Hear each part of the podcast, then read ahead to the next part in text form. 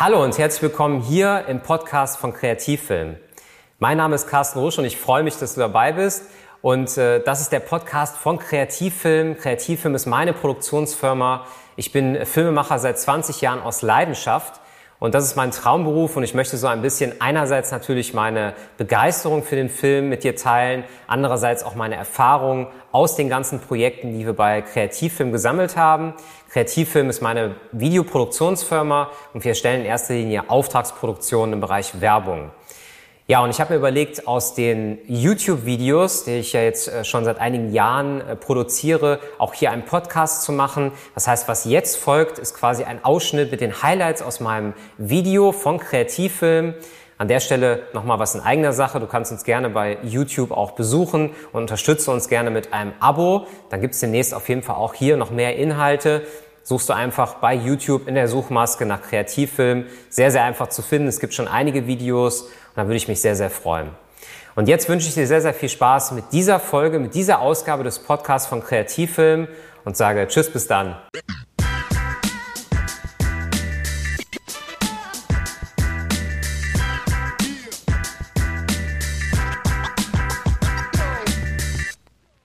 Und damit herzlich willkommen hier im Kanal von Kreativfilm. Erstmal schön, dass du dabei bist, schön, dass ihr dabei seid. Und im heutigen Video geht es einmal äh, um das Thema Job beim Fernsehen und beim Film und speziell das Ganze ein bisschen herauskristallisiert, so wie ich das auch empfunden habe in den letzten Jahren. Ich bin jetzt als Filmemacher schon seit einigen Jahren aktiv und ich komme jetzt auch direkt zum Inhalt, denn dieses Video knüpft sozusagen an das letzte Video an, das wir im Channel hatten. Da ging es nämlich um den Mediengestalter Bild und Ton und quasi eine Aussicht für 2021 mit konkreten Bewerbungstipps, was du beim Mediengestalter Ausbildung verdienst, wo du das Ganze machen kannst, wie das in einem Studium aussieht. Wenn du das Video nicht gesehen hast, dann erstmal den Channel abonnieren, dann wirst du jetzt kein Video mehr verpassen und ich blende dir das Video auch gerne nochmal hier ein. Heute habe ich mir aber vorgenommen, einmal aus der Praxis zu sprechen, denn ich muss da natürlich an der Stelle ein bisschen Eigenwerbung machen, weil ich auch dafür brenne, auch für mein Team. Denn hier bei Kreative, wir bilden selber aus zum Mediengestalter Bild und Ton. Und speziell bei uns geht das mehr so in die Richtung des Filmemachers. Man kann sagen, dass die Aufgabenbereiche beim Fernsehen dann doch ein bisschen anders sind. Äh, um ganz konkret zu werden, wenn du zum Beispiel Kameramann werden möchtest, dann musst du beim Fernsehen in der Regel eine Zeit lang assistieren und zum Beispiel dann halt einfach den Ton machen am Set. Das, äh, so habe ich das erlebt. Den Kameramann assistieren, das, äh, ich sag mal, das Licht aufbauen, Equipmentpflege, das ist, gehört alles mit dazu. Es ist beim Film ein bisschen anders. Es ist halt einfach so, beim Film gibt es spezielle Berufe dafür. Das heißt, es gibt zum Beispiel den Beleuchter oder den Tonmeister. Oder ich hatte auch schon mal hier im Kanal von dem Director of Photography gesprochen. Das ist quasi der Filmkameramann. Das ist der Regisseur, wenn es zum Beispiel um das Bild geht, um die Bildästhetik. Der arbeitet ganz konkret und sehr, sehr eng mit dem Beleuchter zum Beispiel zusammen, um so ein Filmset wie hier zum Beispiel aufzubauen und natürlich auch komplexere Filmsets wie beim richtigen Spielfilm oder beim Werbefilm.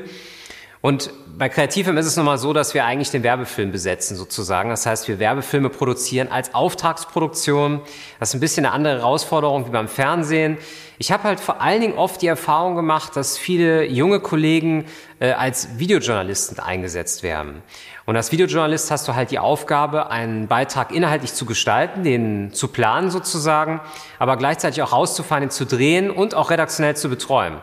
Also ganz konkret wäre das jetzt so, als würde ich jetzt ein Interview mit einem Promi machen und äh, stelle mich neben die Kamera, stelle die Fragen und äh, lass die Kamera halt dabei laufen und halt dann am besten noch ein Mikrofon rein. Ähm, das soll gar nicht so sehr abwertend klingen, das kann auch sehr, sehr viel Spaß machen. Ich habe damals für mich herausgefunden, dass es nichts ist. Ich habe äh, klassisch tatsächlich bei, ähm, ja, bei einer Produktionsfirma in Köln, bei RTL sozusagen meine ja, ersten Stunden gehabt an der Kamera, viele Jahre auch als assistiert, also über zwei Jahre sogar. Ich würde sagen, das zur heutigen Zeit sehr, sehr viel. Viele holen sich heute eine, eine Fotokamera und machen dann schon erste Musikvideos zum Beispiel. Aber es ist halt einfach so, äh, ich wollte so ein bisschen herauskristallisieren, wo so die Unterschiede sind. Muss dir so vorstellen, beim Film gibt es halt wirklich Fachleute, wo es dann wirklich nur darum geht, zum Beispiel eine Häuserfront zum Beispiel, wenn die sehr, sehr stark beleuchtet wird von der Sonne, zum Beispiel zu kaschieren.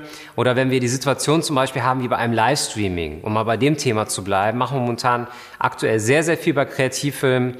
Und da ist es halt einfach so, da hast du halt verschiedene Mikrofonierungen, da hast du äh, hier einen Moderator, ja, dann hast du da den Geschäftsführer, der möchte verkabelt werden. Das Ganze wird sehr, sehr komplex. Und beim Fernsehen ist es so, beim EB-Kamera-Team ist es so, in der Regel, die dann die Nachrichten produzieren, dass dann der Assistent einmal natürlich den, den Ton macht, beim Lichtaufbau hilft, aber halt eben nichts mit der Kamera zu tun hat in dem Sinne. Das heißt, man kann natürlich als Kameraassistent sozusagen, wenn man in einer Festanstellung ist, auch anstreben, später mal Kameramann zu werden. Das ist dann beim Fernsehen auch eine ähm, ja, Führungsperson.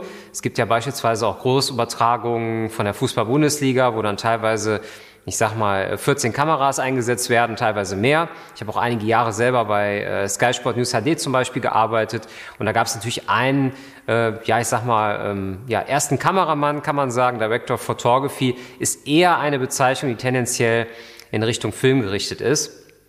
Und das war mir jetzt an der Stelle einfach mal wichtig. Ich habe mir auch noch notiert, ähm, dass ich persönlich finde, dass der Filmbereich ein bisschen tiefer in die Materie eingeht. Ich finde, das ist vielleicht für dich auch ganz gut, wenn du jetzt gerade auf der Jobsuche bist oder dich so versuchst zu positionieren, was könnte ich machen als Freelancer.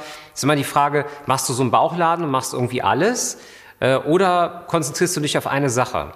Und ich kann ein ganz konkretes Beispiel nennen. Es gibt bei uns im Team einen Kollegen, den ich sehr, sehr gerne anrufe und buche für das äh, Thema Licht zum Beispiel.